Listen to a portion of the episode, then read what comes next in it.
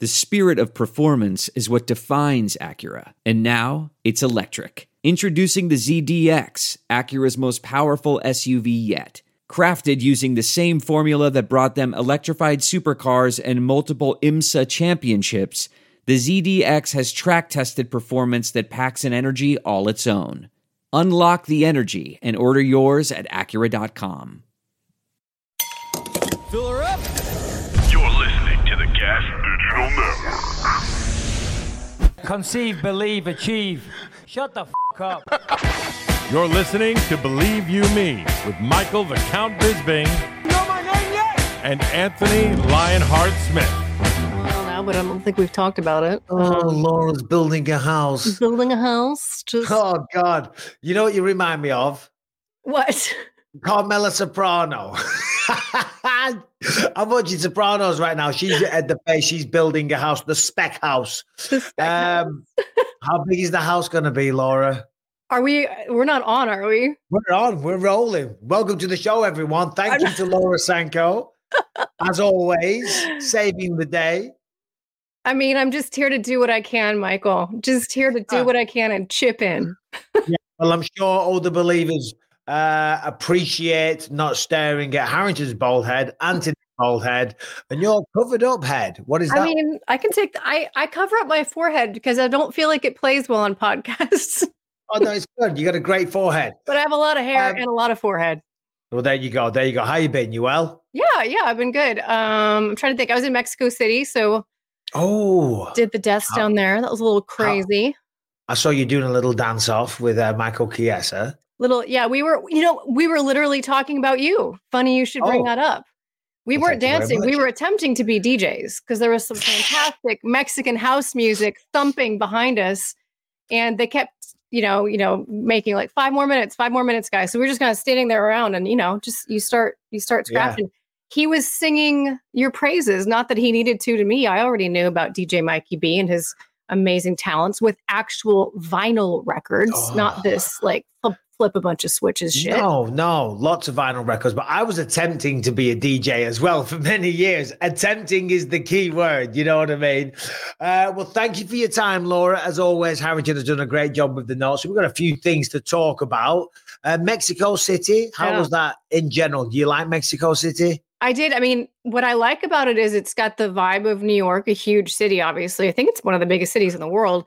Um, but they have trees in the city, which is kind of fun. New York doesn't have that. Um, the vibrancy. Central Park. Yeah, well, other than just the park, but outside of that, you don't really get them. They're all over Mexico City. Um, yeah, the vibrancy of the people and the food and everything is fun, but the fans are fucking insane.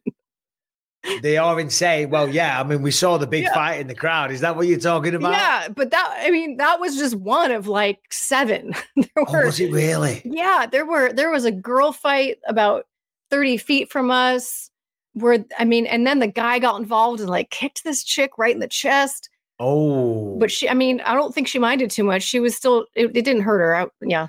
And the- I've got a feeling in. Mexico City that's not as big as a deal. You know, can you imagine if a guy kicked a girl in the chest out here in the Western world? Yeah. That'd be all over the news. Mexico, just another day. Yeah, you really you got the sense from the arena security that they were like, eh, uh, we're I mean, Yeah. you know. John, that does the editing on my YouTube channel, because re- remember there was a lot of talk that apparently the security didn't break up this fight. My, my my mate John, he's like, maybe they were cartel members. I'm like, maybe you've been watching too much Breaking Bad. well, who knows? Maybe they were cartel members. Uh, Herringbone, welcome to the show, sir. On Monday, he had no audio. Oh, look at him coming. Th- are you streaming from the Batcave? We made an aesthetic decision. uh, what does that say in your shirt? Mistakes. Mistakes were made. It's kind of the story of my life.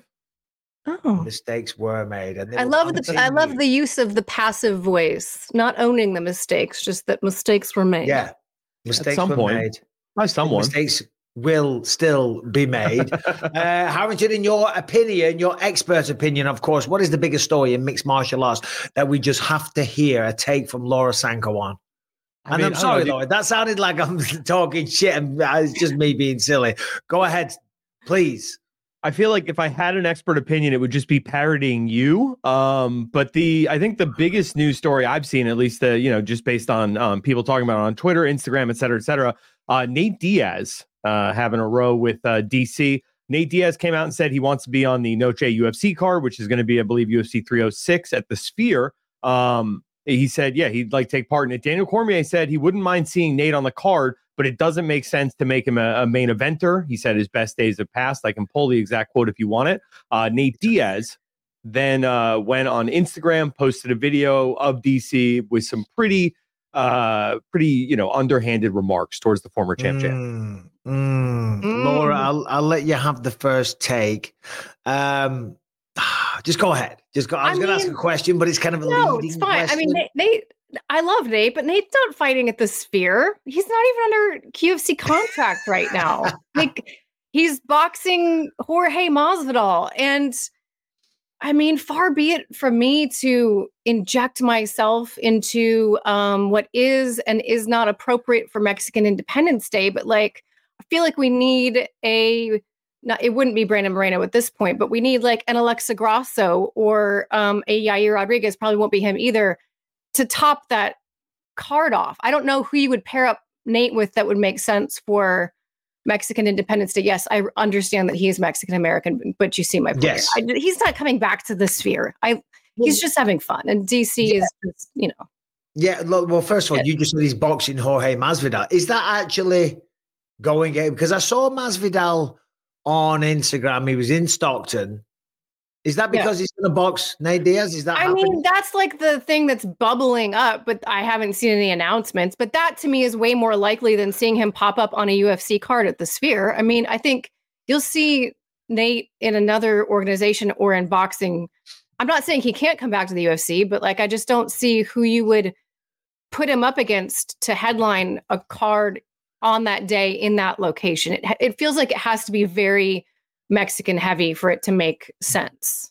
it's Mexican Independence Day, Yeah. being a Mexican heavy card. That would seem to make sense. I'm just looking up Nate Diaz, 38 years old. Okay. As we know, not under contract with the UFC, to your point. That'd be, you know, issue number one. issue number two, didn't have a good fight against Jake Paul. No. Let's be honest, right? And I'm not ripping on Nate Diaz. The man's a warrior, legendary career, fan favorite, cult like figure in mixed martial arts. Okay. Beat Tony Ferguson in his last one, lost three out of his last four before that. Still a big draw, though. It would listen. I would have. I would have been like really excited if if they had start to say, you know, like, oh, Nate versus Conor for UFC 300. I get it. It's it's not even a, a relevant fight, but it's a fun fight and it's an interesting Yeah. fight and it's a fight between two absolutely massive names. I just don't know who you would put Nate against at the Sphere for Mexican Independence Day, where that that would all like all the stars would align and that would begin to make sense. I just I think he's off doing other things. I kind of echo the sentiments of DC with respect to Nate Diaz and the career that he had. I think probably his best days are maybe behind him. He's not a part of the UFC anymore. It's been how long? It's been two years since he fought in the UFC. Of course, there's always the Conor McGregor fight. And of course, Nate's going to talk shit. So he shows the picture of DC getting head kicked by Jon Jones. That I think that's what Harrington said.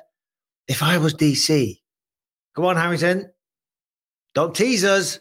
It was the interview after where he was very Oh. emotional in the case. Oh. Oh, I see. I see. Well, that's better. But if I- if it was the head kick, I would sure. If I was DC, I would post Josh Thomson knocking him out with a head kick. Guys- But it wasn't a head kick. You can start your own beef right now if you want to, Michael. Do it. I've got I've got enough beef.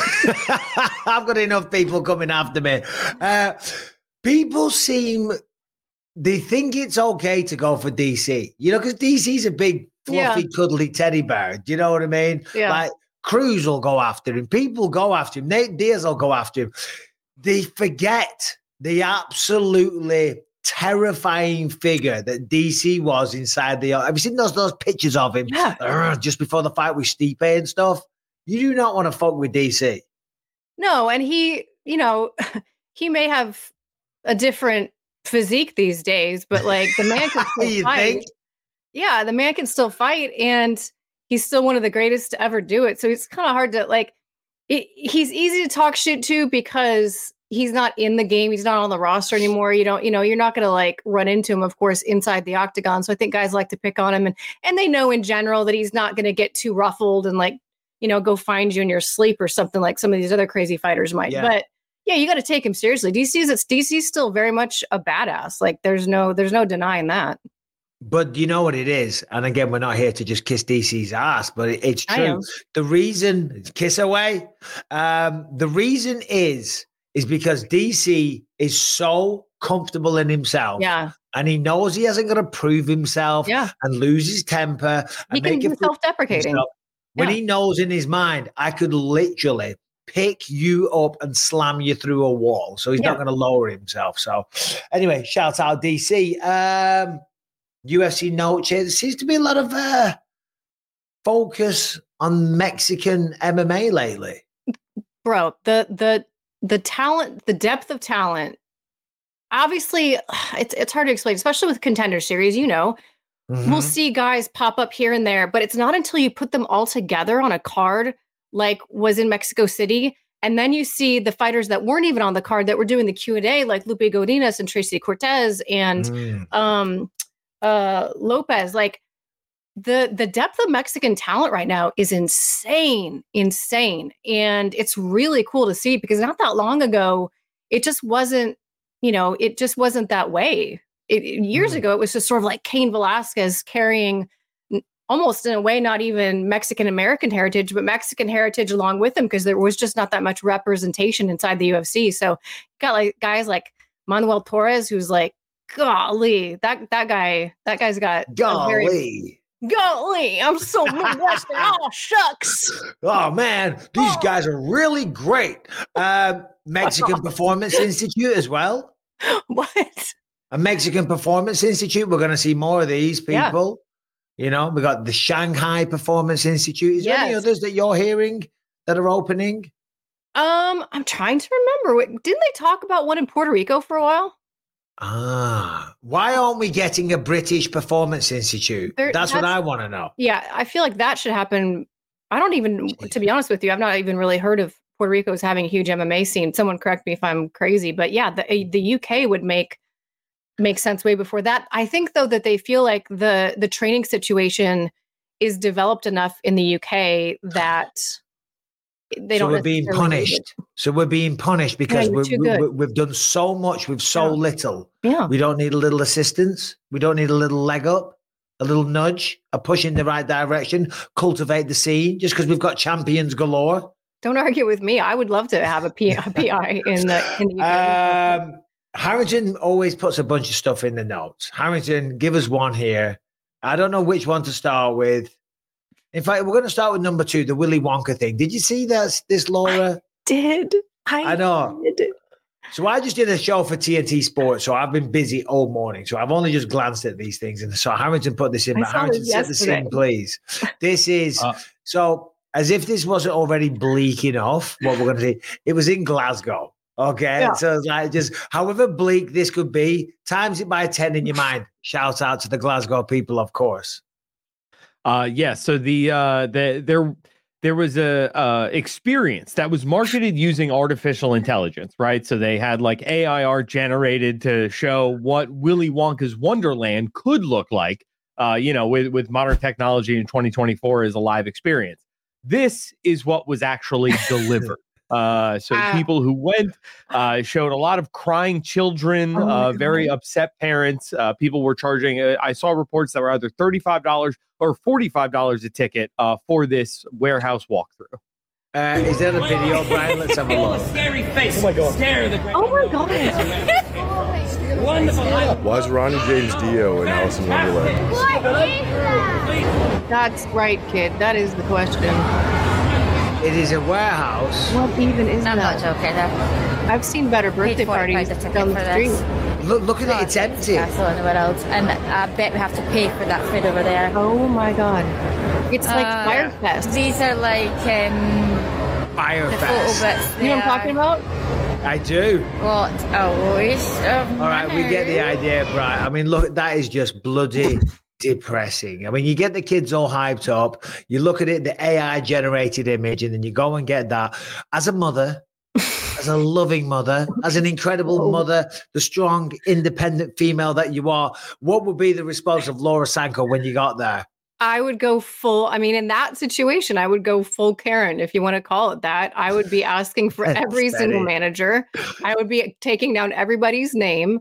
And then I would figure out who owned the company, even if it was an LLC, a shell LLC. I would figure out who owned the shell and I would find a way to make it right because I'm like a dog on a bone like that. If my child gets excited about something, if you sell my son a bill of goods, you're going to make good on that sale.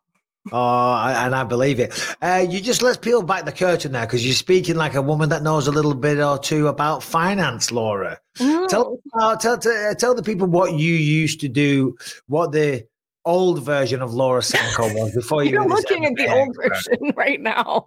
The younger version. the younger version. You know what I'm younger saying? version.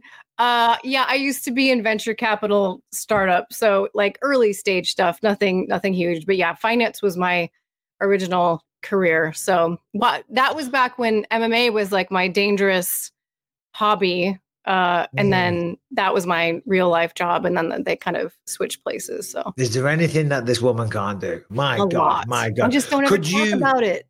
No. Good. Yeah, there's lots I can't do. I can't. You have you seen me try to play a real sport? It's awful. What, what what's your best sport other than MMA or whatever? What is your best sport? Uh, there isn't one. Climbing, like I, I'm really good at climbing, rock, but that's not a real sport. I'm saying football, basketball, baseball. It is. It's every you know girly stereotype you could ever imagine. I'm terrible. Anything with a ball. Anything that yeah, DC said it on air. That was not a time. leading statement. I know. Uh, uh, no, I know, I know, but it's true that I'm the same. Ball games, I'm I suck. I'm awful. I suck, and I feel bad as a father because Callum, and I shouldn't even say this, he can't throw a ball, right? But it's He's your fault. Yeah, well, it is because I'm so shit at them. So I should have been out there, you know, like throwing the ball and all the rest of it. But I don't do that. Do you know what I mean? So he can- wasn't doing that. I can throw a football and catch a football okay. Like if I had to pick anything from mainstream sports that I wouldn't look ridiculous doing, it would be throwing a football, but it can't be a normal NFL NFL size ball because I have very I have little midget hands and I can only get my hand around like the little I'm not going to say the tip. I just said it. I can't. Yeah, only get yeah, I know, I know, I know. tip. He's There's a lot of- what are you doing? Uh, no, Callum pushes. He pushes the. Yeah, I'm like, dude, you got to give it a bit of whip. Yeah. You got to give it. You know what I mean? And Elbow he throws it. Love you, Cal. You're very good at wrestling. you know what I mean? You found your thing, that's for sure. Um, all right. So the Willy Wonka thing was shit. What's the best thing you've done with your kids? Like outside, that go into something, uh, an event or anything like that. What's one thing that stands out in your mind? Honestly, The the little tower. Burke. the Tower of London. I mean, probably not a big deal for you because it's right not too, Nope. too far, but it was incredible. I mean, really, all of London was amazing. But as an American, you know, we get excited about stuff that's from the 1800s. To be walking around and having the guy be like, "This wall is from four, this Yeah. building is from two. You know, it was crazy. Hey, Mike, is the is like uh, the Tower of London kind of like the Empire State Building? Like, I live in New York. I went to the Empire State Building once when I was a kid because my like tourist cousins came in, but I, it's not like a uh, activity that New Yorkers do. Is go I- to like the uh, the deck, you know? Yeah, yeah, yeah. So every time we are in London, we have to go to the Tower of London because Rebecca is absolutely obsessed with it. It's her favorite place in the bloody world. She wants to. We've, we've had the tour. I don't know how many times. Right? We were there last summer. It was boiling hot. They got Yeah. the beef eaters. The beef eaters are like the prison gu- guards that were like the highest of the high. They call them the beef eaters because they actually got to eat beef Yep. uh, you know, and I'm standing there baking in the bloody sun, listening to the same shit, half a hangover. I'm like, oh, for crying out loud. I'll be in the gift shop getting a coffee. She's like, do you not want to do the tour? I'm like, babe, we've done it seven times. It doesn't. Okay. So, but the, I, I am cool. convinced, and I don't know if you looked through the comments on the last time we did the show. I am convinced that your wife and I would be very good friends if we ever got to hang out. And someone was like, they should start a podcast. And I thought, you know what? Maybe we should. Oh my Just god! Oh my god, Rebecca! Rebecca! uh, you guys would be great friends. except she doesn't have friends. I don't either. She- oh God, There's a reason why. she has no friends. She didn't. No, but she doesn't want them. You know what I mean? She, she has like a couple of friends that she went to school with that she keeps in touch with in Australia. But yeah, I have two best no- friends, and that's it. That's yeah, all. I like yeah, that. she is exactly the same way. All right, today's episode is sponsored by Prize Picks, which is the largest independently owned daily fantasy sports platform in North America. And they are the easiest and most exciting way to play DFS. It's just you against the numbers instead of going up against thousands of other players, including pros and sharks. You just pick more or less. Like, for example, this weekend in the basketball, you just pick will certain players get more or less points? It's that easy. And you can 25x your money. You can turn $10 into $250 with just a few taps. There is quick withdrawals, easy gameplay, and an enormous selection of players and stat types. That is what makes Prize Picks the number one daily fantasy sports app available. So, this weekend, basketball games on deck. Steph Curry's back in action. Will he get over or under five assists? Damian Lillard, will he get over or under 23.5 points? And Brandon Miller, will he get over or under 3.5 three pointers. As I say, it could not be any easier. Prize Picks also offers Apple Pay for quick and easy deposits into your account this football, basketball season, whatever it is that you want to bet on. You're going to get paid out quick. You can deposit quick. You do it with Apple Pay, all that good stuff. So take advantage of this offer that we have by going to prizepicks.com slash believe. Use the code believe and you will get a deposit match of up to $100. Use the code believe for a first deposit match of up to $100. Right. Israel Adesanya says that uh, Dricus Du Plessis is essentially ducking him. The, the headline here, Israel Adesanya says that he was offered the UFC 300 main event, but Dricus turned down fighting on that day. He also says that once he takes care of DDP, that Sean Strickland will be next. Well, I'm glad to see that he's, you know, injecting himself back in the conversation. That always makes for better times at middleweight division. But Drake has just fought in late January. Like, give the guy a break. You know, I I'm Mm. not I'm not uh expecting him to be back this soon anyway. I think that's a little bit much to ask. I think he I mean he made a pretty relatively quick turnaround to fight Sean in the first place. So I, I don't yeah, I think it's to say he's ducking, I think is uh, is a bit much. He probably is dealing with some injuries or just wants to rest or just wants to prepare for you properly. I don't really yeah, yeah. he's ready for those things. I- think Dricker said it perfectly himself. When you're trying to become the champion, when you're working your way up, you got to do this. You got to take Yeah. risks. You got to take short notice fights. You got to step up. That maybe when your body's not optimal, but when you become the champion, you are afforded the luxury of saying, "No, I'm not ready. I'll still fight relatively soon, but I need another month, six weeks, two months, whatever it is." So I have no problem with him there saying that. Uh, Sean Strickland is next for Israel Adesanya. Would you see that fight going any different than the first one? Yeah, I think so. I think that the way that Izzy's able to game plan, he might be able to to figure out some some ways to work around the volume of. Sh- I mean, the biggest thing is that he just put Izzy on the back foot the entire time, and Izzy can't allow him to do that. If he were to fight in a different style, I think I think he's the better technician. Um, but I will say that I and I said this going into that fight. I Sean will always be a tough fight for Izzy's natural style. Izzy's going to have to Mm. fight a little bit differently than what I think his favorite way to fight would be in order to have the best type of fight against Sean. He's he's going to have to make some adjustments, obviously. Um, but do I think he's capable of doing that? Yeah, I do. I think it'd be a tough fight for for Sean the second time. Brian, Brian loves Sean Strickland. Okay, He Everybody does. I love him too. Defends. I think he's great. Yeah, yeah. Have you been keeping up with his Twitter feed lately? Me? And I can't All say of I us. have. Oh my god! I'm gonna god! pull it up right now. I mean, every day there's just wild, wild shit because he's, uh, you, you know, when you act a certain way and then people And enjoy praised. it, and you get praised, Yeah. it reinforces that behavior. So it seems like every tweet is getting just more and more Yeah. down a certain pathway. Do you know what I mean? I, uh, Brian, bring up his Twitter feed if you can. I can't think of any, any of them off the top of my head. We had the thing with the Navy SEALs Yeah. which we talked about on Monday's show. Oh, fat people. Uh, here's why I don't trust fat people. Fat people are hard to look at. You're sweaty all the time. You will struggle to do anything in life. It is funny, especially eating. You betray your arteries daily for sugar. You will bet- betray me for less. Um, Uh, he's got some points. yeah, I mean, guys. This I had this conversation with someone in a comment section not that long ago because what's weird about Sean is like he'll say some just a topic that applies to me. He'll say some wild shit about women, right? And then at the same time, he will be one of the first to praise uh, my commentary or me having a shot at that role. So that's those two things seem in contrast to each other, right?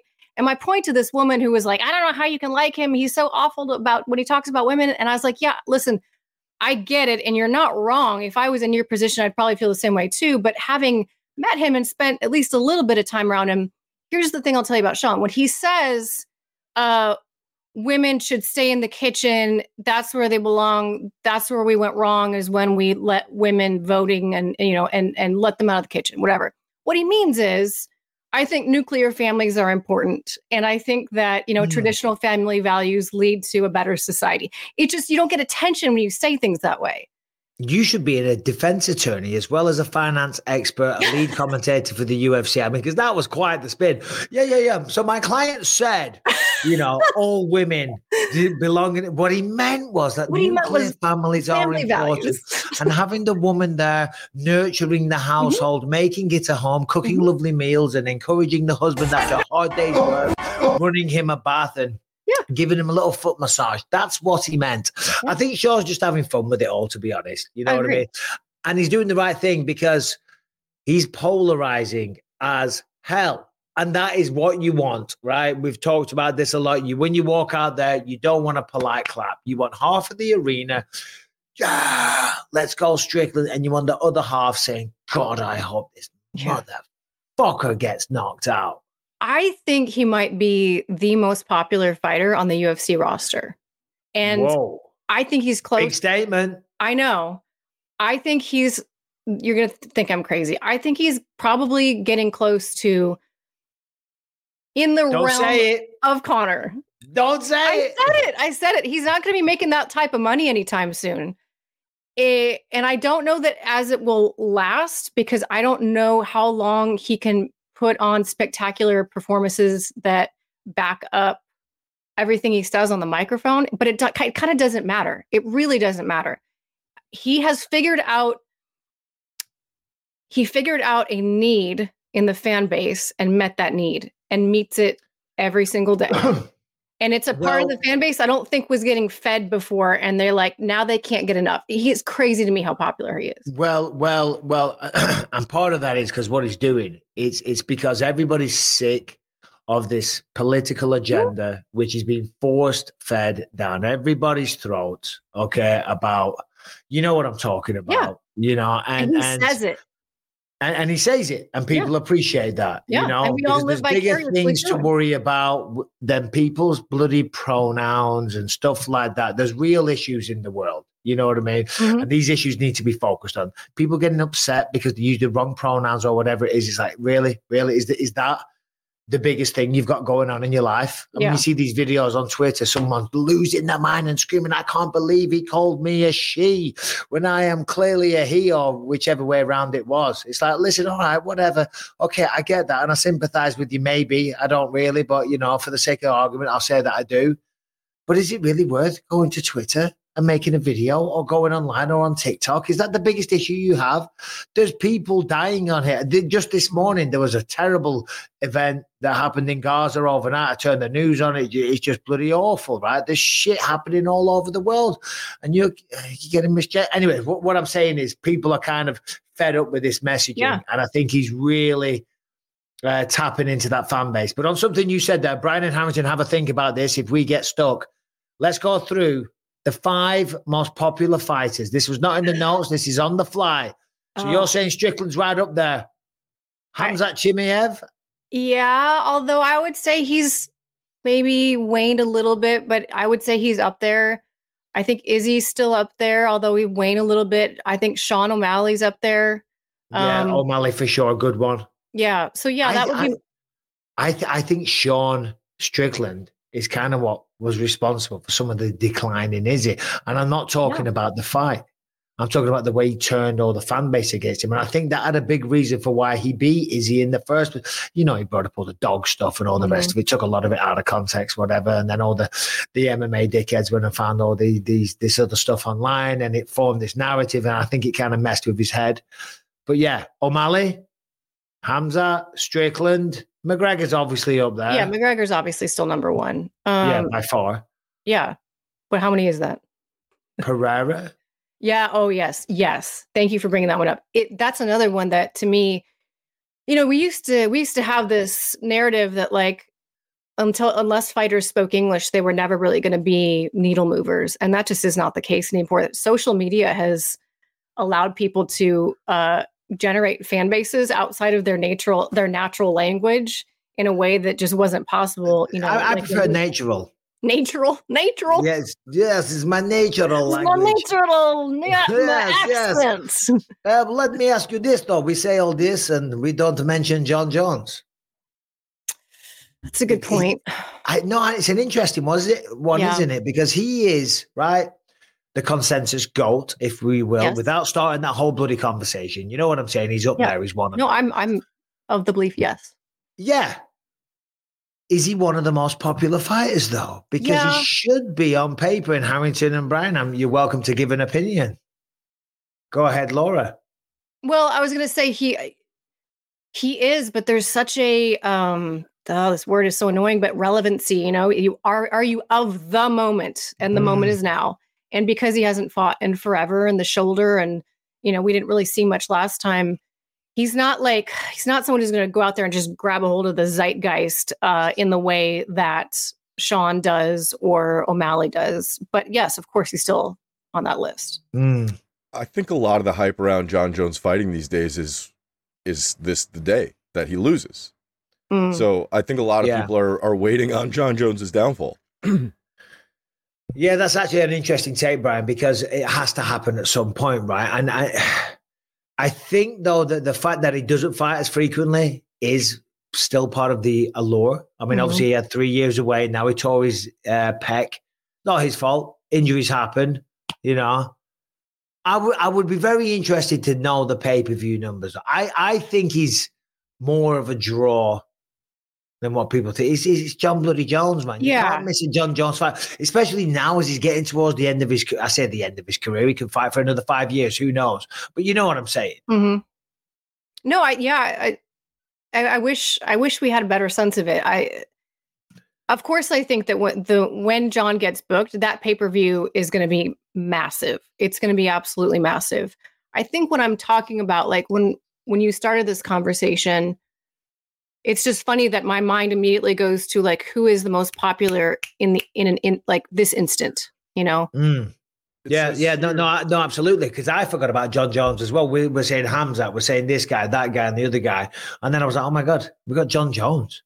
We can't forget the career and what he's done. Harrington. So I have a list here of the uh, top five active fighters, uh, not uh, Conor McGregor, just by Instagram following, which is, you know, it's not the best metric, but Right. um, it does show a certain level of popularity. Uh, Israel Adesanya, number one. Jon Jones, number two. Islam Makhachev, number three. Khamzat Chimaev, number four. And Charles Oliveira, number Hmm. five. we were way off. All that being said about Jon Jones, apparently, uh, Jon Jones' return resulted in the highest grossing commercial pay per view for the UFC in the year. So uh, Ah. 285 was their biggest pay per view. Yeah, yeah. And Harrington, you look like you're coming at us from the set of Alien. Yes. No, I was I was going for the back cave because you said back cave. Ah, I, like it though. I like it. It's good. It's good. Uh, so Charles Oliveira, I can't believe he didn't say that. yeah. So is he's in terms of Instagram following, obviously without McGregor, because I'm sh- I'm sure he's ten times everybody. So is Izzy Just give me that list again, Harrington. Uh, so the the full list is uh, Conor, Khabib, Ronda, uh, then Izzy uh, as far as active fighters, number one, uh, Jon Jones, Islam, Khamzat, and Charles Oliveira. Yeah. Do Islam. those- yeah, I wonder if Go ahead, those- Laura. I was just gonna say, I wonder if those very passionate fan bases translate one for one to pay per view buys, though. Like, like the, we always talk about the Kazakh fan base being insane, and they are absolutely nuts. But I wonder if, you know, are all 150,000 people that commented on my one photo each buying a pay per view? That's what I'm curious about. I don't know. Are they each buying a Laura Sanko Believe You Me podcast hoodie? That's They the real be. question I want to They know. Let's be. go. What um, about Brandon Moreno being the first Mexican champion, right? yeah, see, that's interesting because, of course, popularity will be very high, but I, I, I, I hesitate before I say this because it sounds disrespectful, but I, I, I think, am I right in saying this? As you get to the really lower weight classes, for some reason, it affects a little bit of the popularity. I think so. I, I have Yeah. a theory about this. Please go ahead. I think that at the end of the day, the the more average fan, the the fan that's buying only pay per views and not necessarily watching, you know, fight li- fight nights like this weekend, there's a part of what drives you to the sport where you want to look at the guys fighting as superheroes. You don't want to feel Yep. like you could go out there and do the same thing, right? When I watch an NBA player dunk, I know that there's no fucking way I could ever do what they're doing. Yeah. Same thing with a lot of, but something about fighting, there's always that part of like, well, I could do that. And I think what Yeah. happens at the lower weight classes, there's a part of the, the brain that's like, oh, I could take, I could still take that guy. He only weighs 125 pounds. Like, so I think that's why heavyweights will always have this allure to them because they've got that zero, superhero mystique. But that's just my, No, no, no. I, I think you're pretty much on the money because people do. They want to put them on a pedestal. They want to mm-hmm. look at them as doing things that they could never dream of doing. Of course, most people couldn't dream of doing what Brandon Moreno or Roy Exactly. They could not dream of You're that. wrong. Okay. Yeah. You can't do that for 25 minutes at that level, that, that technical ability. Never, as they're sitting on the couch with a big bag of ruffles and a can of beer and then 400 pounds. You ain't going to do that, bro. But you're right. For the average human being, seeing this big, massive dude glistening in muscles, flying through the air, doing head kicks, you know what I mean? That sells. That's Glisten- sexy. the It's like glisten Mike sells. Tyson. what? I said the glisten sells every time. The glisten. The glisten. Oh God, there's some jokes there, but I'll leave it alone. Uh, Gilbert Burns has said that Belal Muhammad isn't a big enough draw for a title fight, before pointing out the three men ahead of Belal in the running for a title. He said, "I know the UFC has to put on the best fights, but I don't." Think honestly, Belal Muhammad deserves to fight for the belt, but honestly, I'm not intrigued. I know they wanted to make Khamzat, they wanted to do Shavkat, and they wanted to do Islam. The UFC wants to make the biggest fights, the craziest fights, the fights that are going to sell. Of course, Belal responded, This bum has done nothing but cry since losing. I took the fight off the couch because I knew you suck and it would be easy. And We're waiting for a response. Well, what's funny about this is like it was not that long ago. First of all, I don't I don't agree with Gilbert. Gilbert sounds a little salty in this. I mean, Oh. if Belal hasn't earned a shot at the title, I don't know who has. Is he as popular as Khamzat? No, he's probably not. But at some point, at some point, we have to operate on a meritocracy. Like maybe not all the time, but hopefully Correct. most of the time. And what's Correct. crazy to me is not that long ago, like this was the exact narrative about Leon Edwards. And now Leon Edwards Correct. is a badass who doesn't say no and who knocks people out and yada, yada, yada. But like literally two years ago, if we were having the same conversation, like, oh, he goes with decision a lot, like he's not all that Yeah. exciting. So I just, I get so annoyed when we put these fighters in like a, a box and don't let them out of it. He's earned his shot, people. You said that perfectly. You did because you're absolutely right. Because that was the exact narrative surrounding Leon. He needed that big one. Then he fought Nate Diaz, and he he got wobbled in the fifth round. So that Yeah. kind of damage uh, took away, took the shine off the victory. You know, the glisten wasn't there. Um, you're right. You're right. You said that perfectly. However, however, I understand what Gilbert's saying. Yeah. For UFC too. 300, it wasn't going to be the one. It might happen at 302, 303, 304. It's probably going to happen. Belal cannot be denied. Okay. And I just hope, I just hope it happens soon I know. for Belal, for Leon, for my mental clarity, because I'm sick of bloody hearing about it. Fair play to Bil- uh, Belal Muhammad. He's campaigning, he's putting his case forward. Yeah. Right.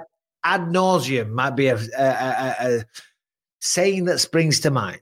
You have to though. I mean, if he wasn't, if he was sitting back quietly, that's not going to get the job done. You you have to become, you know, a little annoying about stuff sometimes. I speak Yeah. from experience.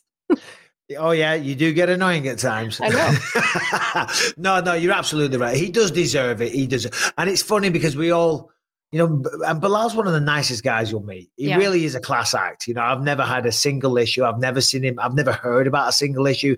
I've never heard about him being disrespectful to anybody. It's just kind of becoming a meme at this point, isn't it? You know what I mean? Which is which is really unfair because he fights his ass off, took the undefeated record against Sean Brady, beat Gilbert Burns. Anybody else? It would be time. So time will tell.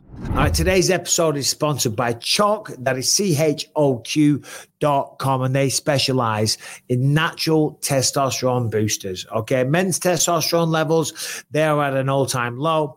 And if you're getting on, if you're in your 30s, 40s, 50s, every year your muscle mass is decreasing your testosterone levels are dipping and it's just a problem that's going to compound it's going to get worse. You're going to lose muscle you're going to gain fat you're going to have less energy. You're not going to be as much as a man as you used to be. And that is why you're to take the bull by the horns and give that testosterone a nice little boost. But you want to do it a natural way and in a healthy way. You want to do it with a product that is full of good ingredients where those ingredients are listed to the exact clinical amounts okay? There's no label fluffing or underdosing. Choq daily is the cleanest research based testosterone booster available on the market.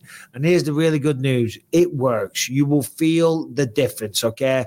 Testosterone is a vital ingredient for a man. And if you're not getting the gains from the workouts, if you started to get out of shape, if the libido's dropping, you just haven't got the same pep in the step. The testosterone dropping. That's what's going on. Give it a boost. Do it the right way. Do it the cleanest way, and do it the natural way with Choq Daily. And along with Choq Daily, be sure to check out the Male Vitality Stack and the Stack Ultra. Right now, go to choq.com, C H O Q.com. While you're there, use the code BISPING. You will get 35% off your entire order. Okay. Continue this year with a bang or get it going with a bang and give the missus a good bang. uh, sorry about that bit. Go to choq.com, C H O Q.com. The promo code is BISPING for 35% off your entire order. Um, are you aware of the Florida Man Games? no, but I can only imagine what that entails. What do you think it entails? Um, The Florida Man blow Games. drying your hair in a in a bathtub full of water. It sounds like somebody in Florida would do. Uh, Harrington, I don't know much about this either. Come on. And this Uh, is what so th- th- th- this is Harrington's version of porn. He was looking up porn and he stumbled across the Florida Man Games. He's like, "Oh, this is That's not it. He's like, "This is not yeah, yeah, I, at all, but this is awesome." I usually start my search with man games, so that is correct. Um, the uh, so it, what it is is it's a prestigious award uh, that they give out to the most Florida man possible. Mm. Uh, they have them compete in different types of events, uh, such as like eating a whole bunch of bacon, uh, drinking beers out of those like you know the helmets that have the beer cans on top, um, and being handcuffed in the back of a car while trying to and then trying to evade police. Uh, so if you want to pull up uh if you want to pull this up these are these are you know true athletes uh vying Serious for question. uh, the title What of the hell are we doing here?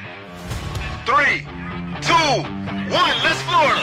Here we go, looking for headshots right away. Really takes it. right, oh, oh, oh, oh, oh, that. I got my phone, I got my phone, I got Okay, y'all. Wait, did he jump through the window? We didn't tell him to jump through the window. He's confusing the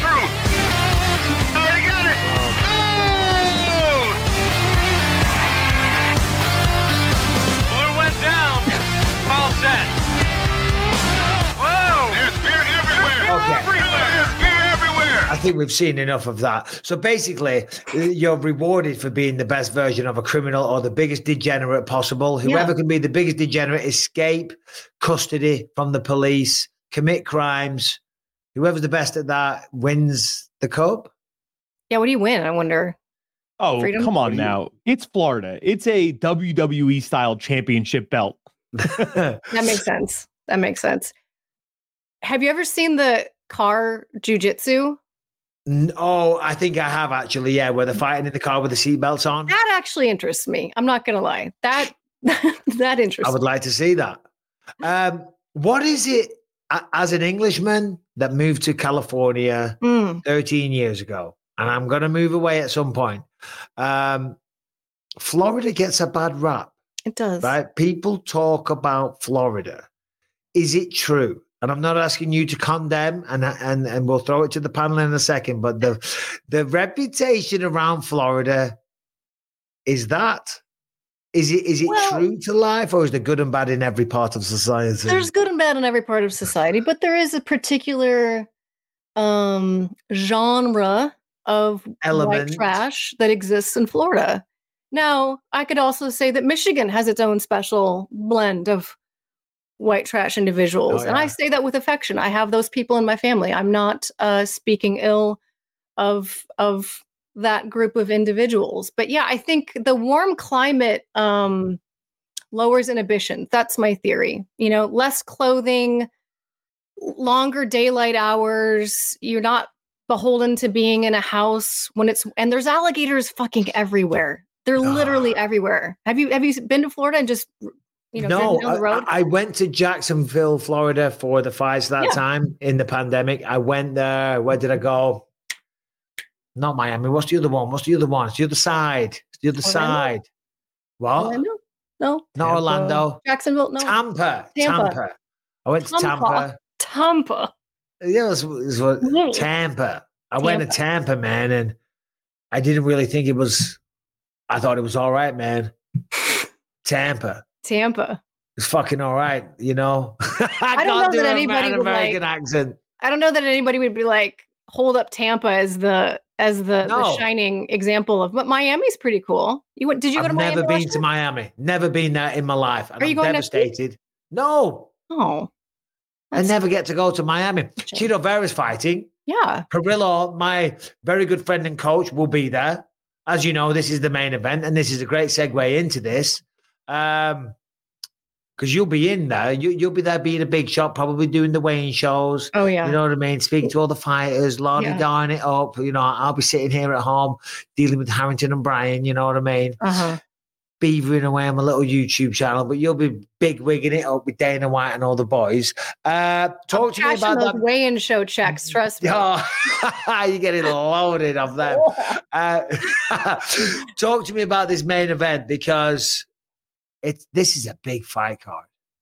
It is a great fight card, phenomenal. Um, and I can't rattle it off top to bottom, but the main event is enough to sell me on it. I, it was a rematch that you kind of knew had to happen at some point because Sean initially was always like that. You know, I didn't lose, I got injured. Go back and watch it, and you can't really claim that you got a freak injury because you got injured from being kicked. Um, and that was became a big part of the narrative that has always been attached to Sean since then. Is yes, he's talented. Yes, he's an incredible knockout artist. His timing, his movement, his, you know, he, he's special.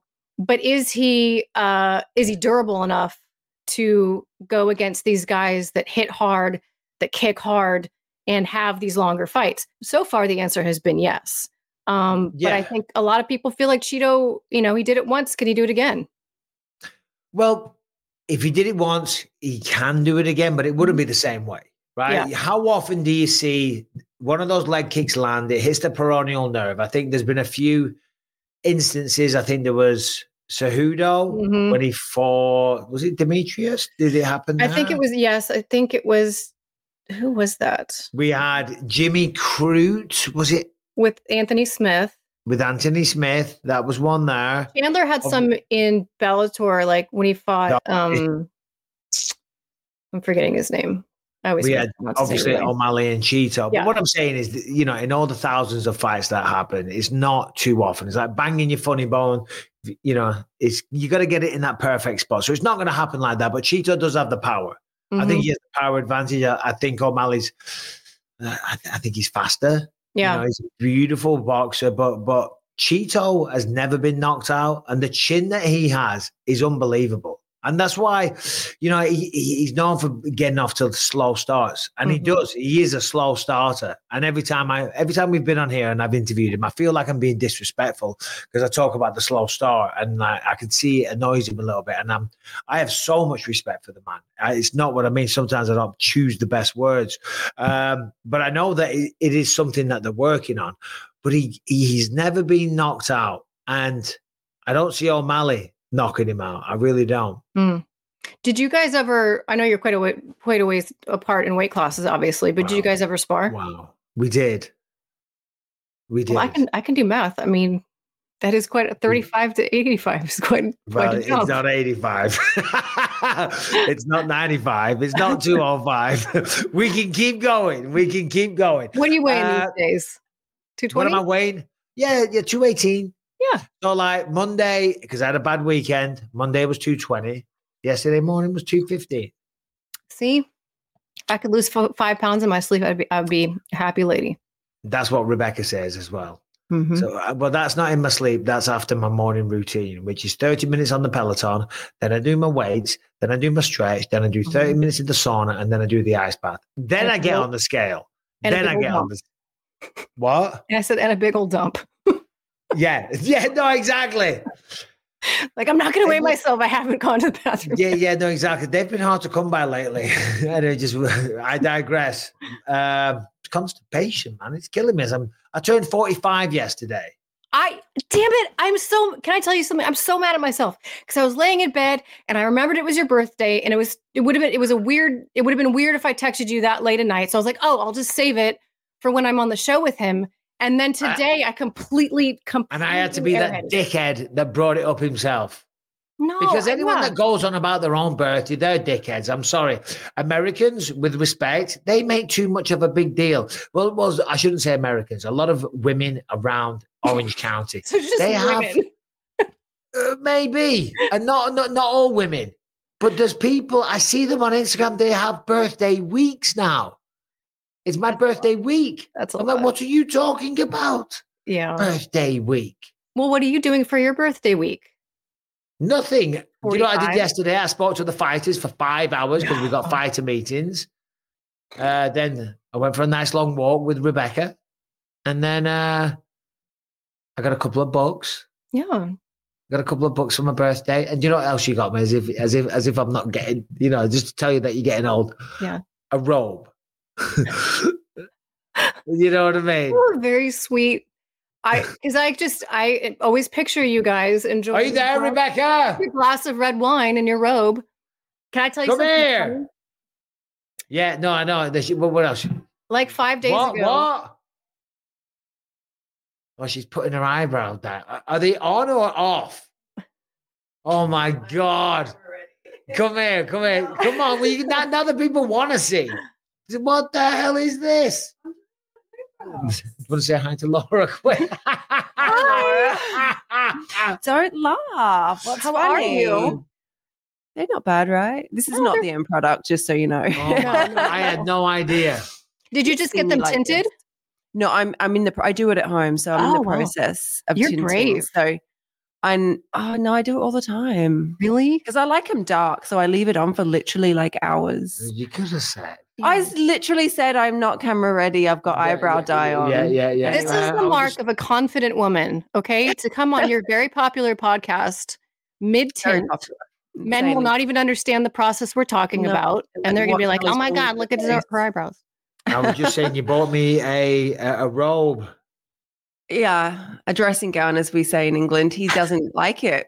He doesn't like it Why not? because he's. I get Okay, ner- I get nervous giving. Oh my no. God! uh, one, he's so hard to buy for. But two, Yeah. like if he doesn't like it, no offense, like he'll just kind of say, like, You're and like my husband. Yeah, and that's What do you want why to do, I get. Yes, that's what I do. Yeah. Well, don't. I'd rather you told me the truth, so then therefore next year I can make a better guess.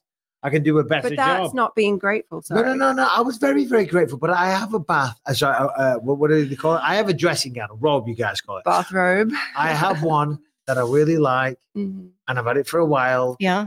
and it's a nice design. I like it. Do you like the But thick kind, Uh, like a it's terry thick. cloth? It's like it's like Yeah. tartan. We call it. What do you guys? You guys say Plaid. plaid. Yeah. I like the way it looks. Mm. Do you know what I mean? But the thing is, And I know, but like it that's too. my that's my that's that's my role. Oh, so you want to use it? No, No, no. The thing is, he just he's so attached to it. Like he Uh-huh. got- uses it all the time. But it's like because he hangs it like by the like the patio doors, so the sunlight has like faded it, Mm. and it's got like these weird marks in it. it it's pretty gross. these weird marks in it. these strange stains on it. Oh my god! I'm joking. That is a joke. Rebecca. I'm joking. Jesus It's- it's Christ. No, I've Crunchy watched it. Bloody eyebrows. Um, I know I'm um, scaring um, everyone. Um, But anyway, I got him a new robe. He doesn't like it. Oh, I got him. Um, you give me three books. I got you three books. What I were the some books? aftershave. Um, Anthony Bourdain's book, like before he got super famous. Mhm. Um, and then one on um, like one on like short little chapters, just on interesting like stories and Yeah. facts and. And then um, the other one was how to live a long, healthy life. it's called Outlive. those Yeah. are some incredibly thoughtful gifts. And can I Oh, also give a shout out? Did you guys have a wedding anniversary recently? No. Uh, it's coming up soon ish. I don't know where. Did you post a wedding picture recently? That- no, yeah, that was I don't know where did. that came from because obviously Bruce introduced us at Oh, our wedding, yeah. and somehow that kind of resurfaced like last week. Maybe that's what you're talking about. I don't is. know why. That's exactly what it was. So I just assumed hmm. someone Yeah. wanted to post it because it was I, stunning. Oh, Both of you. I was like, this Thank is the most you. beautiful couple I've ever seen in my life. Oh, stop! But Mm. thank you. Oh, he wants me to go. He's well, no, 'cause done. this is turned into. Laura said Laura said, "Why did you call me in here in the first place?" um, about the gifts. I didn't know you were going to come in like you know looking like an extra from the bloody weird uh, Willy Wonka place. You know what I mean? the weird Willy Wonka. You know that the, the Willy Wonka place we were talking about it earlier. You you you go down well with those eyebrows. Scotland. I was just wanting to ask about. I forget what it was. The gifts. I bought you a pair of shoes as well, but I'm I'm returning them. Have you not given them to me? No. Oh my god! I want them. I know, but you won't want them. I changed my mind. I want them. Go and get them right now. No. no, please. you can only take show. so much No, no, rejection. no, That's hold the on, hold on, hold on. For the show. He's like, no, please. you won't please. like him. For the That's show, I'm literally Go and get them. Bing. For the right, the grand unveiling. She's oh my you in you in gonna return them. No bring them back. Bring them. Oh my You gosh, she better- bought me per- You better fucking like them, Michael. What if I don't? It doesn't matter at this point. You can't But keep rejecting her efforts. I'm Okay. not rejecting her bloody efforts. I don't of. reject any of her efforts. I'm very, very grateful for everything, but just the robe. I was, I was like, I, I, I mm. like it. I said, but I, I like my one. You know what I'm saying? the one so- with the crunchy stains on it. No, the one it's it's nice. It's goes. It was a very expensive one. I think that one was from Target. Okay, so this one was sent by a sponsor. I think they're like five hundred dollars to buy. It's good. It's nice. She Okay. bought one for like seventeen ninety nine. Do you know what I mean? That's- I was from Saks. Okay. But- oh, nice. These are great. But hold on. Well, why wouldn't I like these? Well, th- I love them. What did I you say? like them as Those are you. Mike. Those are exactly the kind of shoes I pack picture you. You walking change around your mind and you're sending. I know. I like them. Nice bit of Ralph Lauren. Yeah. They're very nice, but they're cool. Why didn't you like them? So, so, so for those people, because Brian will edit this up, as Rebecca handed them to me, I got cut off. It's Yeah. like they were that bad. They were that bad. I ended the podcast. Oh, thank you, Doc. I like those. They're very nice. Yeah, I will wear them with pride. Now, thank you. Mwah. You're a wonderful woman. She Bye. bye. Laura says bye. And shall we get back in? Shall we get this back on track? Rebecca? Sort the eyebrows out. Oh my god. Maybe a bit of foundation or whatever it is that you. Can I tell you my funny story real quick? I know I'm joking, babe. I know you can hear me. That's the bit. Go on. So, like five nights ago, I my I'm laying in bed with my son, putting him to bed, and he's like, "Can you um will you read me the Michael Bisping book, please?" Oh God, what a guy! I, I'm genuine what a guy! because I was like, I'm so because he always wants to watch YouTube shorts because I don't let him watch shorts or TikTok. So occasionally he's like, can we, can we watch them together? Because that way I can control what he's seeing. And I was like, we're not doing screens tonight. I just want to talk. He's like, okay, well then read the Michael Bisping book to me. So we read a few chapters. When was this? Last night? It was like a few nights ago. Yeah. Right, right. He's he's it's hilarious. He's I'm not gonna say he's obsessed, but he's like very intrigued by you and uh in your life. And I was it was when your manager had done some underhanded things and like you signed the contract without really knowing. And so we had this whole conversation about business. Like I'm just it's a funny thing to think about. Like you were foremost in our bedtime conversation without even knowing it. But yeah, that book is just a treasure trove. Ladies and gentlemen, that is an authentic review by Laura Sanko. Quitters never win. Yep. Um, I don't make any money off that, so don't buy it. Borrow it off somebody. Why? I don't know. I got paid up front, and then Oh. it's a long story. You know, these complicated Mm. contracts, the sons of guns. Anyway, herringbone, save this show, please. Get this back on track. That doesn't involve shoes. That doesn't imbro- involve caterpillars on eyebrows. Um, what have we got? Oh, well, I mean, I'm I'm talking to a New York Times best-selling author, so I think that's a pretty cool thing that, that came out of that last little Yes. bit there. But Well, well, Um. So I think, I think, uh, uh, you know, I, I had a number two in the notes. Uh, Henry Cejudo, uh, he's walked back his retirement talk. So if you remember, he said that if he loses to Merab at UFC 298, uh, he is that's it. He's hanging up the gloves. He said he can't go out like that. Um, that that's that. He's he's he has to make another stand, and he says that his ideal opponent uh, would be Brandon Moreno. You remember they had the beef years ago. Uh, Moreno was training with him, and then he left to go train Demetrious for uh, the Cejudo rematch. Uh, so they've had bad blood since then, which led to Deiveson Figueiredo joining uh, Cejudo's camp. Now Cejudo says, one on one, let's finish this thing. Uh, it's a fight that makes sense for both of us. I'm just still in shock that she didn't give me the shoes that she thought I wouldn't like them. I feel Rebecca, I love those shoes. Uh, right. Go ahead. I like this fight. I mean, I'm I'm a little like over Henry retiring, not retiring, but I also I think he envisioned the fight with Merab in worst case scenario being an absolute war, and it just wasn't at all. Um, he got picked up like a little child and you know thrown about. So I could understand why you wouldn't want to go, you know, retire on those terms. He's clearly still a very talented fighter. I love the Moreno fight, but can he make 125? At 37 years old, Yeah. Or do you think Moreno goes up, goes up to bantamweight just for the hell of it? I, I, I don't listen. I like Henry. Right? I was with him fight week. I was commentating. it. I, we did some interviews for the YouTube. Uh, I like Eric Albarracin, Mhm. the captain, whatever you know. So I I, I- I want to choose my words really carefully, but um, he looked like his age had caught up with him in Yeah. that fight. He's thirty seven. You know, and listen, if he wants to come back and fight, great. Will I watch it 100%? And I think a lot of people will. Uh, calling out Moreno, who's a weight class lower, even though he fought at 125 for a long time. I'm not sure if that was the call out. That because what we like about Henry is that he's always gone for the toughest challenges. Mm-hmm. He came and beat Demetrious. Then he fought TJ. You, you, know, you know what I'm saying? He's always pushed himself. He's always challenging himself. Taking on Moreno, that's what he's lost his last two now. Yeah, you know, I think is this him just recognizing like this isn't a title run. This is just a fight I want to have that in my mind we're going to go toe to toe, punch for punch, takedown Yeah. for takedown and then I Dick can for dick. we dick for for dick, and the win loser draw, I can feel good about laying my gloves down. I just think he wants a war or a win and that's it. You know, when you put it like that, how can you have an issue with that? And I guess for him, because he's proud of his Mexican heritage and Brandon Moreno being the guy that he is, then yeah, okay, that makes sense.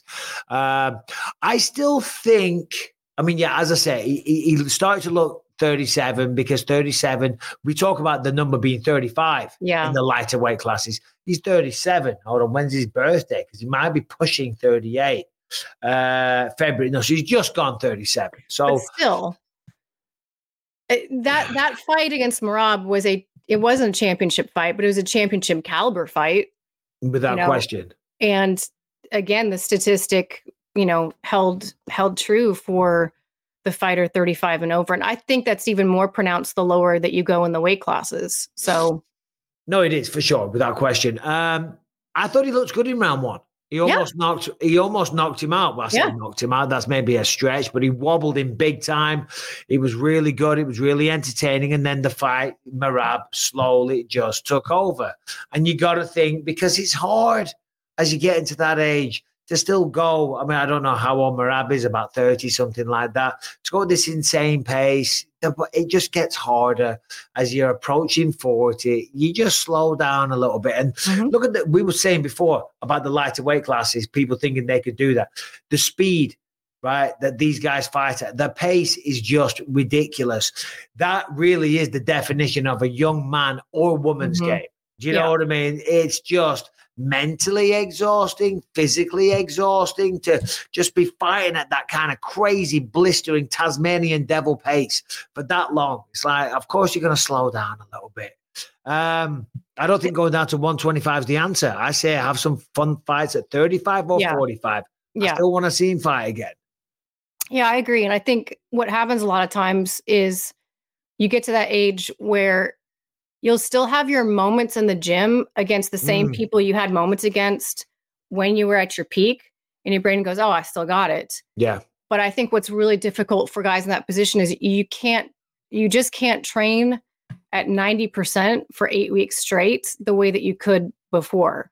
So you might have the moments, but it's the duration that is really difficult to replicate and therefore just doesn't it doesn't find itself in the fight.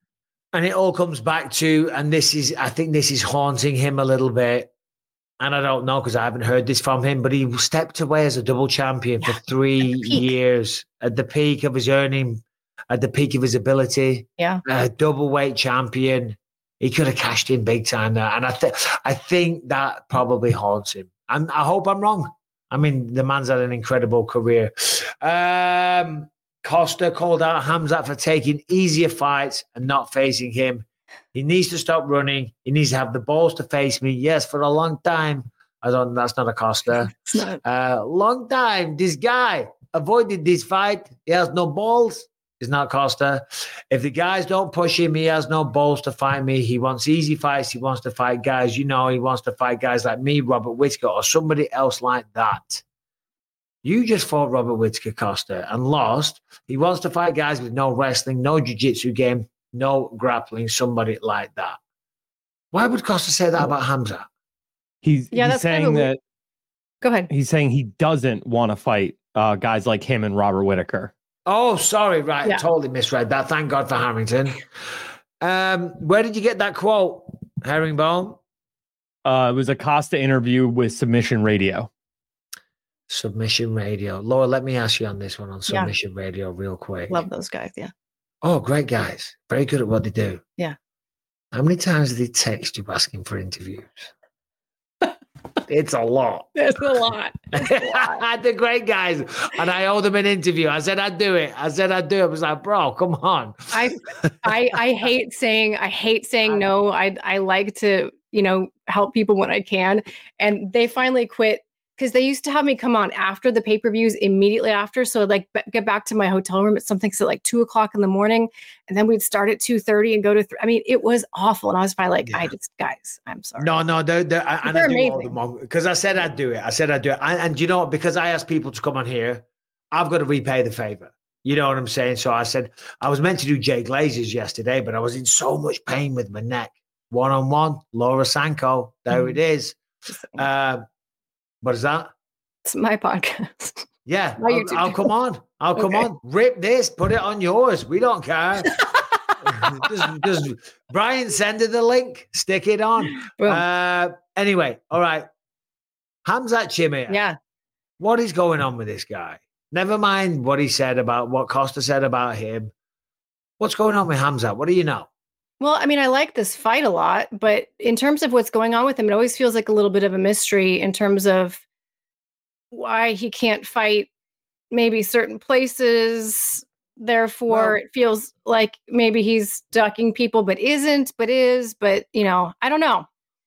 I don't know. I I thought he looked really good against Kamaru, but I think people expected him to look somehow even better and you know get the get the early finish like we're used to seeing from him. I don't know. It's an interesting question. I'm not sure how to answer it.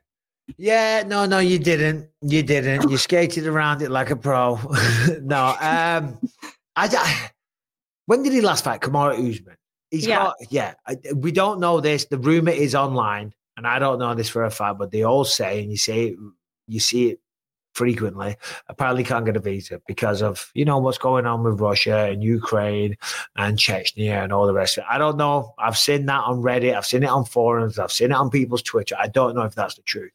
Uh, but the inactivity is the only thing that's affecting Khamzat Chimaev. He's an incredible force of nature. He's a ridiculous wrestler, and I love the bad guy persona. Uh, but maybe we see him, maybe we don't sometime soon because that's all he needs. He just needs to fight more frequently. Shamil Gaziev is the main event against Jairzinho Rozenstruik this weekend, Laura. You're not commentating, I am. I could wax lyrical all day Could you? about Shamil Gaziev. He's making his UFC debut. Do you know much about this guy? Oh, I mean, you probably commented on the contender. I did. I did. I remember him from Contender Series. Yeah, he's listen, he's a big Hulk of a Russian guy and he can strike, he can grapple, he's incredibly durable durable like a lot of the guys from that country are, undefeated. Um you know, not necessarily a lightning rod personality, but that doesn't necessarily matter. I thought he was a funny guy. I thought he was a funny guy. He's kind of yeah, he's kind of coming out of his shell a little bit on on Twitter, I feel like. So, for those people that don't know, Shamil Gaziev this weekend is fighting Jairzinho Rozenstruik. And it's going to be a great fight because Rozenstruik always shows up and he loves to bang. That's kind of what he does. It's kind of like, you know, the grappling side of things, he struggles. Gaziev has got really good boxing as well, knockout power, undefeated, 12 and 0. And we did the fighting meetings, and it's kind of like this. And there's Jon Anik and all the rest of it. You know the setup, explaining for the believers. Uh, by the way, by the way, oh, I mentioned believers. I've got a legit merch company. Okay. I signed with WME. They're going to handle it all. So this actually will happen. So if anybody has any designs that they want to put into effect, oh. because that's what they said. They said, we'll get some designs. They said, why don't you ask your people Oh. to do our work for free?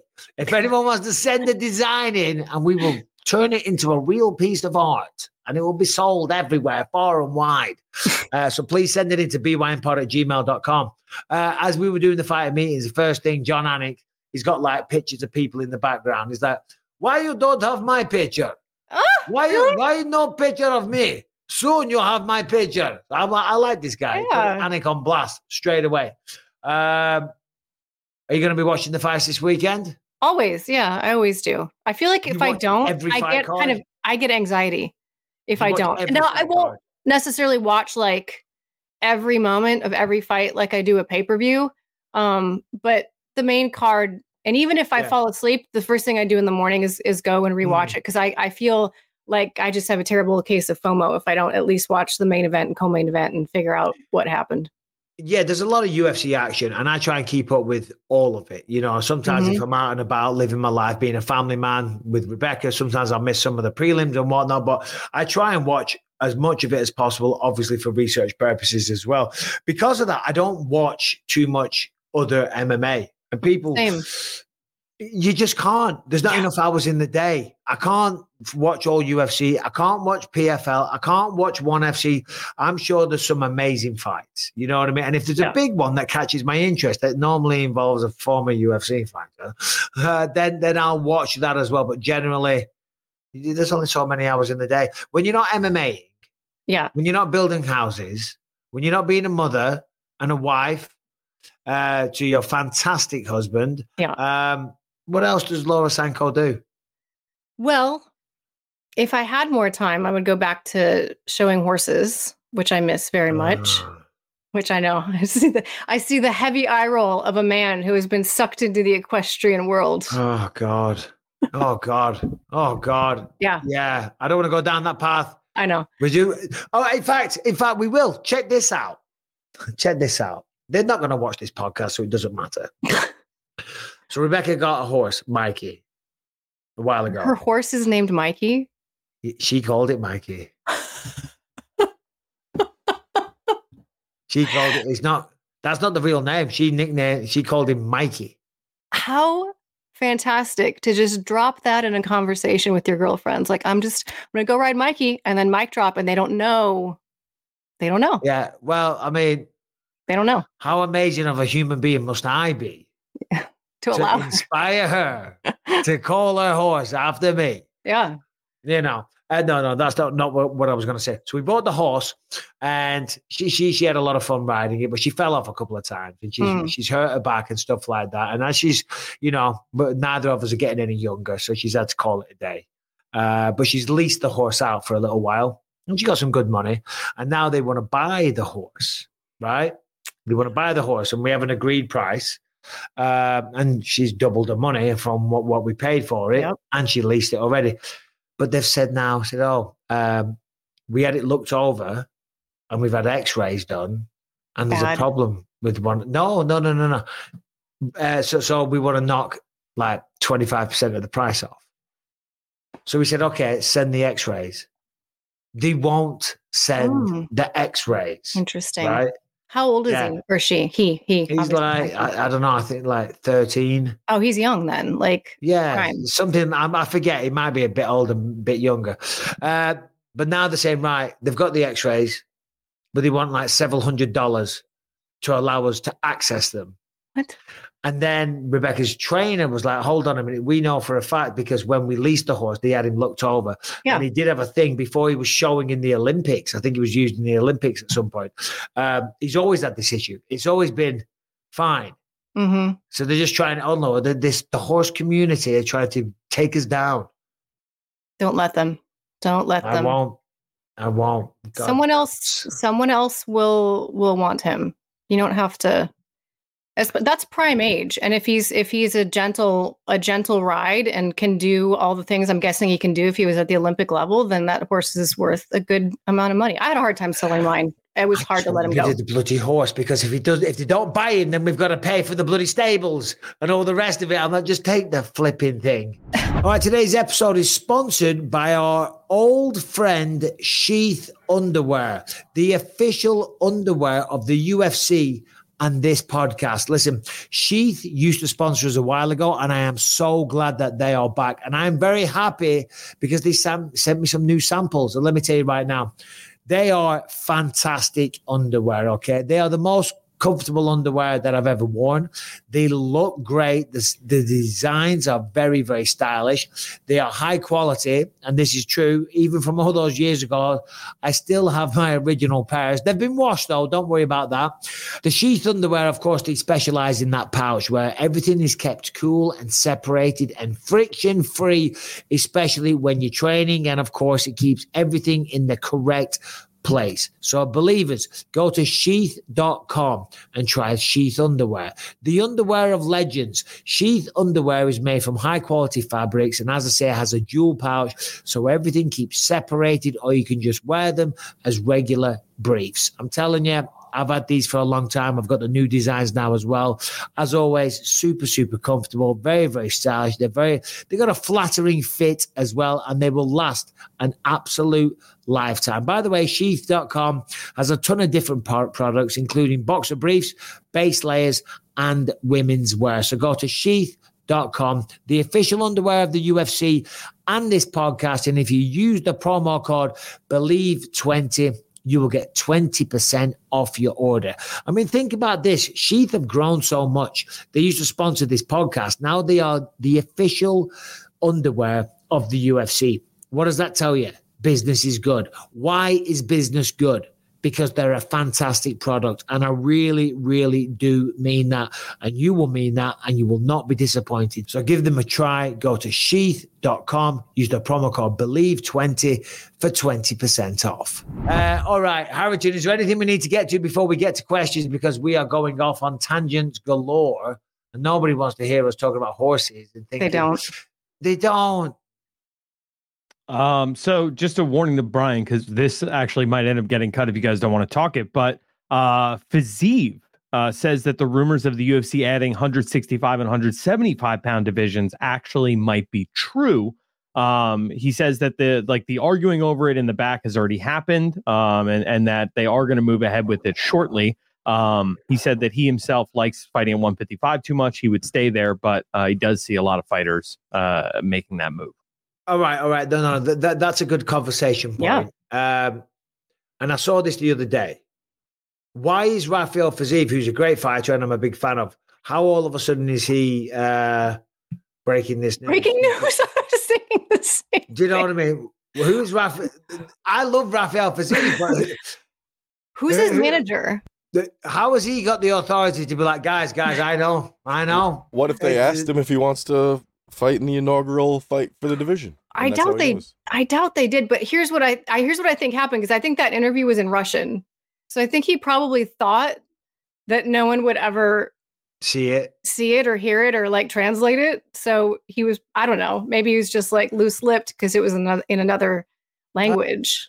Maybe, maybe. Look, listen, I think a 165 pound division would I love be it. great. If yes. you got to have a 65, you got to have a 75, a 95 as well. Mm-hmm. You know. Oh, you're like 95 as well. That's the biggest weight cut of all of them. The biggest I know. 185 to 205. That's 20 pounds. All these little 25, 35, 45. Right, what's that? Double it. but is there... to 205. That's what I had to do. That's what I had to enjoy. We get it. We right? get That's it. the sacrifice, sacrifice that I made. Okay. As a percent, I, I get it. Okay. As a percent, 115 to 105 was quite a, I understand. Um, the I completely lost my train of thought because I just chided oh. myself for like literally comparing myself to yeah, yeah, yeah. I was never at 115 to 105. No, the 25, 35, 45, 55, they're already at 10 pounds. Okay. Then it makes the jump to 70, 15 pounds, then to 85, 15 pounds. Then for some Yeah. reason you just go 20. fuck middleweights and light heavyweights. You guys are doing 20 pounds. Yeah. I'm just saying that if they do a 65, then they've got to make that the norm. 75, and who am I to say? Is one man on a podcast shooting the shit, talking out my ass. 85, 95, 205. That, that makes sense as well. Is there enough depth between 80 between 85 and 205 to create a really robust keep a robust middleweight, make a new one and keep a robust 205 is the only question because I think there's so like 155 I want to say I remember looking at this one time and I'm not going to get these numbers right but like in terms of the percent of the roster that's in 155 and 170 it's like absurd how much of the roster is just Yeah. in those two weight classes. I agree. I agree, but that, that's not my concern. My concern is still harnessed on when I was fucking fighting. I had to cut 20 pounds from 205 to 185. And even though we're talking well over 10 years ago, okay, that still annoys me. So if they're doing a 65, they're doing a 95. No, but you do bring all jokes aside, you bring up a good point. You do bring up a good point because that is by far the most stacked division. Uh Dana never wanted to do that though. He was quite vocal. Granted, that was a couple of years ago now. Things Yeah. change. And I think I think if you bring I think if you bring out a new weight class, it has to be a really big fight though. Like and for some reason I keep thinking this must be what Conor wants to come back at But this because is what they're saying. I saw. I saw. Uh, uh, it's. It's not me. I'm not breaking news. It, there's an article about it. Let me just bring it up right here because I got it sent to me from uh, a YouTube guy. because you don't make a seismic shift like that without attaching something big to it. Uh, here it is. Conor McGregor could return to the UFC in a brand new division. This is Talksport in the Oh. UK. Talksport in the UK. This is not me. Notorious was the first dual weight champion. Blah blah blah blah blah. Uh, blah blah blah blah blah. Where is it? Uh, he could make history again. McGregor's easily uh, eagerly anticipated return could return as the inaugural champion at 165 pounds. Rumors about a new weight division, lightweight and welterweight, which are separated by a whopping 15 pounds. Whopping 15, try 20. Uh, lightweight, lightweight fighter Rafael Fiziev claims talk of an incoming 165 pound weight class is more than rumors after speaking with people who know the situation. He believes the division is coming soon. It's not a rumor, he said in an interview with I'm hearing that it's already for sure as far as I know. Okay. Well, Then he becomes a three division champion. oh God, and then that is it. That's the end of the world. That's I think that I mean I'm totally speculating here. I have no backstage knowledge, but that makes sense to me. Is that First of all, I think we know there's no, he's never Wins in four weight classes. He's never fighting at featherweight again. I can't really even see him fighting at lightweight, but I feel like 170 is a little fluffy. I mean, he could fight at For 170 now. What's that? For McGregor. Yeah. But I could see him like cutting really hard down to 165. Yeah, he ain't making 155 anytime soon. No, no, but 65, I feel like he could make. And then you open up this whole new division, you get a title shot or a, a, uh, vacant title shot, and then maybe you win and you're a three division champion. Oh God, it's set in stone, isn't it? It's just that easy. The first man to win in four different weight classes, three championship belts in three different weight classes. The greatest ever. The greatest ever, man.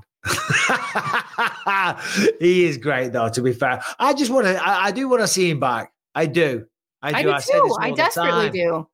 I know, and I say this all. Poor old Chandler. Poor old Iron Mike. Um, shall we do some questions, Lauren? Let you get about your day. Yeah, let's do it. Okay. All right. Uh, if you have a question, please send it into bympod at gmail.com. And if you're listening on Spotify, wherever you find podcasts, make sure to subscribe, leave us a five star rating, positive review. It really helps out on those platforms. If you're watching on YouTube, make sure to subscribe to the channel and you hit that notification bell to find out whenever a new video drops. And if you want to catch over 500 episodes you can't find anywhere else, completely ad free and totally uncensored, head to gasdigital.com. Use the promo code BYM, get a seven day free trial, check out over 20 great shows on the network. All right, first question we have here today is from Jake. Yo, BYM, Jake here from Pennsylvania, chilling with my doggo Winston. Our question is out of all the training camps you ever had, uh, which one was your favorite and which one uh, made you feel the best after, like the most prepared for your fight? Hell yeah. Thanks, guys. Oh, God. I'm going to let you go on this. Yeah, yeah. I, I I don't know which was my favorite. I know which one was my worst by far. When I fought Dan Henderson at UFC 100, I was so overtrained. I had cuts and scabs and cu- cuts all over my body. I had to run for about half an hour just in a circle on the mats to be able to get my body healing up. I had like uh, uh, mat burns all over my feet and everything. It was just, it was bloody awful. But best training camp, I don't know. I don't know. What's one of the best experiences in your life, Laura? In my life Best- or in my in my fighting, life. in my fighting In life? your fight, your fight career, then we'll go life. Um, for me, like, cause so obviously I always feel ridiculous comparing anything I experience in fighting when I talk to someone. Yeah, like but you. don't. But But it don't. was it was such a different it was such a different time. Like I was fighting amateur 2009, 2010, 2011, 2012, and then my pro fight was 2013. And for women's MMA in particular, it was just such a weird time. So even my amateur fights were on Titan FC and they were they weren't televised because they were part of the portion that was just used as like the warm up from the for the um camera crew, but like it felt like they were because I had a camera in my face and it always felt much bigger than just um than than well, I fought in a barn also, but that's a separate that's a separate story. We've all Um, fought in a barn or two. Yeah. No, I for my for my amateur title fight, uh, I had a really good camp, and it was the first time I fought a girl that was taller than me, which I'm very tall for 105. I'm five foot five, which is pretty lengthy for atom weight. And this girl was five seven, and I was like, it was really freaking me out. It was a uh, crazy fight. She actually popped my elbow out, but the ref didn't see it, and we fought on, and I went on to win a very close decision and get the title, and yay. Congratulations. That, no, no, no. I was going to make a really bad joke a second ago. Nothing. I, I'll tell you off air. I'll tell you off air. But um, Brian comes on with a little cheesy grin. Uh, what was I going to say? So you were saying Titan FC, Yeah. all the amateur fights were on there as well, which is Mhm. great. It's a great platform for you. Do you know what it reminded me of? Hmm. PFL last week. they were all amateur fights. I didn't watch most of it. Oh, oh, or, or making that I didn't watch the pay per view. Yeah. I saw the the prelims. There were a lot of amateur fights. Yeah. That's exactly most of my I had eight amateur fights or seven amateur fights, I'm sorry. And they were all in a situation like that, which is it's cool if you're the if It's you're the fighter. Amazing. oh, it's incredible because it gets you ready for those kind of big Yeah. environments, that experience, the nerves and the pressure. But I was just, again, I'm not, you know, it's like, But if it's what's being it called? televised The as a guy- they, fan, have you're been like, talking "Oh." shit that they're going to take down the UFC and all the rest of it. So I was like, oh, watch this. Let's Yeah. have a look at the product. I'm like, he's making his pro debut. Yeah. Just whatever. Anyway, love them. Brian. So next question we have here is from Jordan. Jordan, what's up? Bisping, I'm sorry. You know, last time I said, I hope you had a good birthday. I was thinking you guys are going to post the video afterwards, you know what I mean? But I hope you had a good birthday anyway. My question is, have you guys got any like favorite MMA related meme pages? Because me personally, I, I follow this guy named Teep Muay Thai and he's funny. You know, Harrington, I love you. Oh, That's so sweet. uh, Hamilton, I love you. Meme pages. Do you, have any, follow? Laura? Oh yeah. Do you follow? Is it Strangles Bagman? No, I don't follow any. Oh my gosh. I really Right, hold like on, I, got- I gotta look this elbow. up right now. What's that, Brian? Spinning elbow. Let me it's look like, at that one It's now. just like sh- shit posting about MMA stuff, No, and it's so occasionally they get me. Yeah. spinning or spinning. S- spin in with an apostrophe at the end. Spinning. Spinning elbow. Oh. And what's yours, Laura? Um, Strangles underscore Bagman. Okay, so I've got to follow back from spinning elbow, so maybe I'll give him. 346 minutes later. How Francisco Prado looked after his fight with Daniel Zu- Zul- Zellhuber. That was a Okay, that's crazy good. fight. All right, all right, this is good. I wanted the easiest in the division. I wanted Ryan Bader, probably. I don't know. I don't speak Portuguese. Oh dear. All right, we'll give him a It's follow, good. guys. It's there good. you go. How much did you get paid for that plug, Laura? No, I'm, I'm not. I Yeah, hope, you're hopefully full of you- shit. Like, I'll, I'll find a way. Strangles underscore bagman. I'll, I'll get it in there. I'll get it on. Brian, we got one last question, hopefully. We do have one more, and this is from Michael Janae, and he got a new camera. Oh, nice. Oh, wow. What up, BYM crew? It's your boy, Michael Janae. Mikey B, man, I appreciate you. Still sober, over three years. Got a question. Um, what made you start your podcast in the first place? And what continues to motivate you to keep it going? Um, looking forward to those answers, but I do want to tell you from a fan of watching the show, I suffer from severe depression. Um, and oftentimes I feel very alone. And I want to tell you guys that your podcast helps me in those times when I feel so alone and I'm down and depressed. Um, and it's really got me through the darkest times. So I hope that hits you where it's meant to, man. I appreciate you guys. Much love. That's really cool. Wow. Well, well, Michael, great to hear from you again, buddy. And thank you for the kind words. That is very, very kind, uh, and I appreciate it. And you know, I, you you do similar stuff to us, Laura. You know, I, you never think.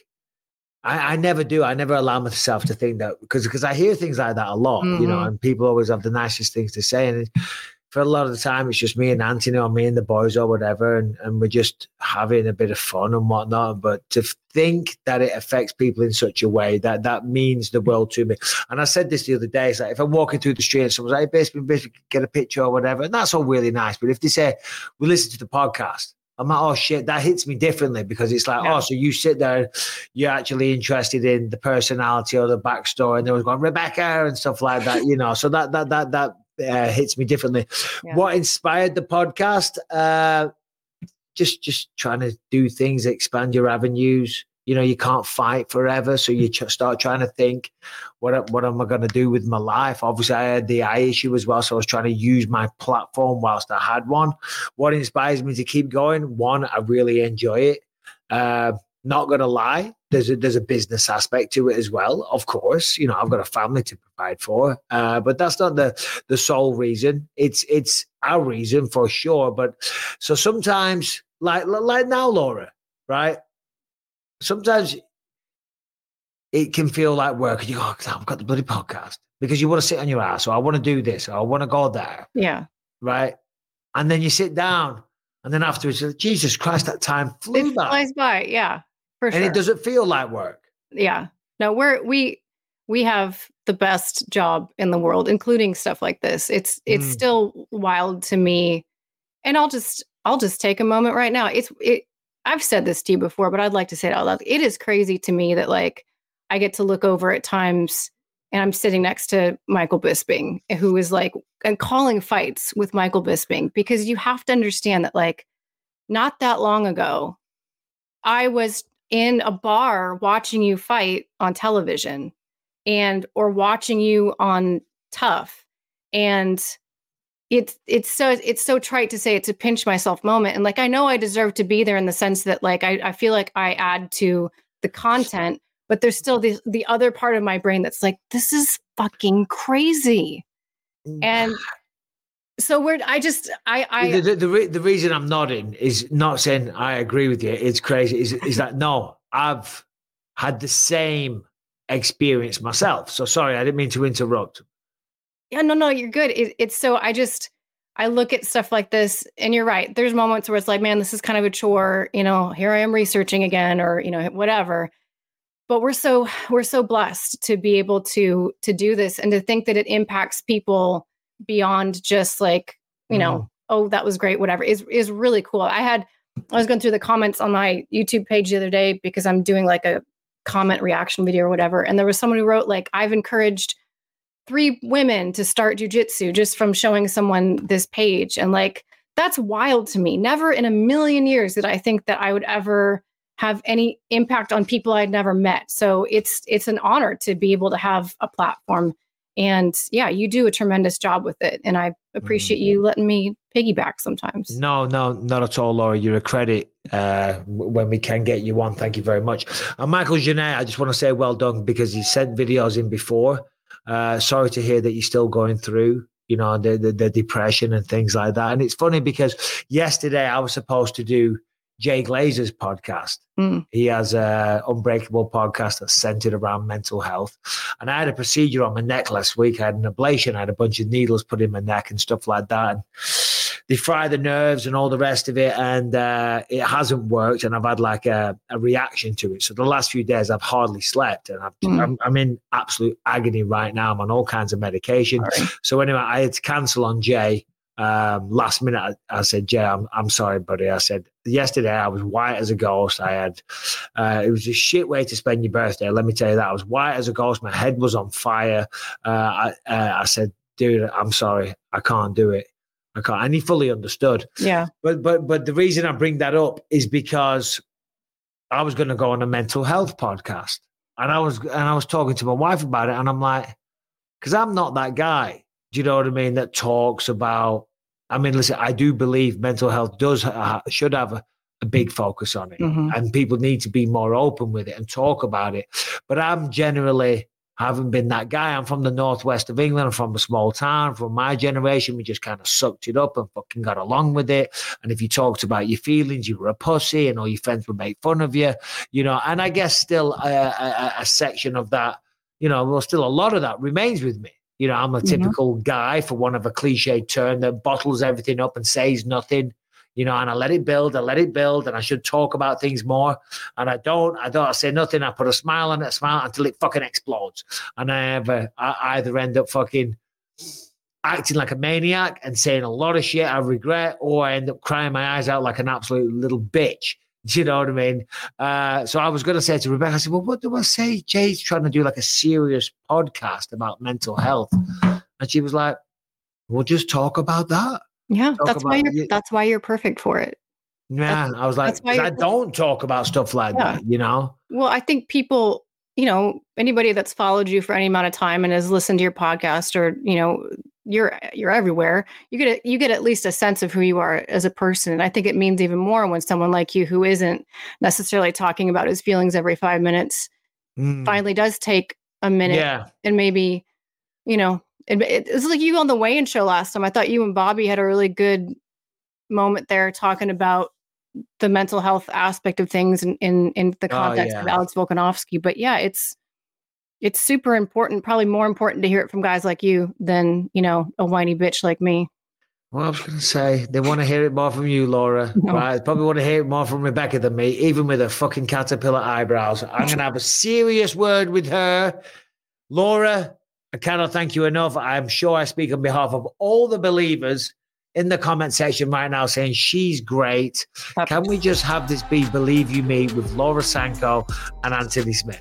Okay. And you never know, you little bastards. I mean, I love Consider Anthony. my Why not? Let's just make it a trio. Ugh, my mental health is going down Okay, right now. Oh, sorry, I shouldn't joke about such things.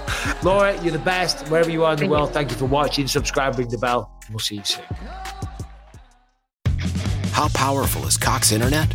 Powerful enough to let your band members in Vegas, Phoenix, and Rhode Island jam like you're all in the same garage. Get gig speeds powered by fiber from Cox. It's internet built for tomorrow, today. Cox, always building better. Download speeds up to 1 gigabit per second. Cox Internet is connected to the premises via coaxial connection. Speeds vary and are not guaranteed. Cox terms and other restrictions may apply.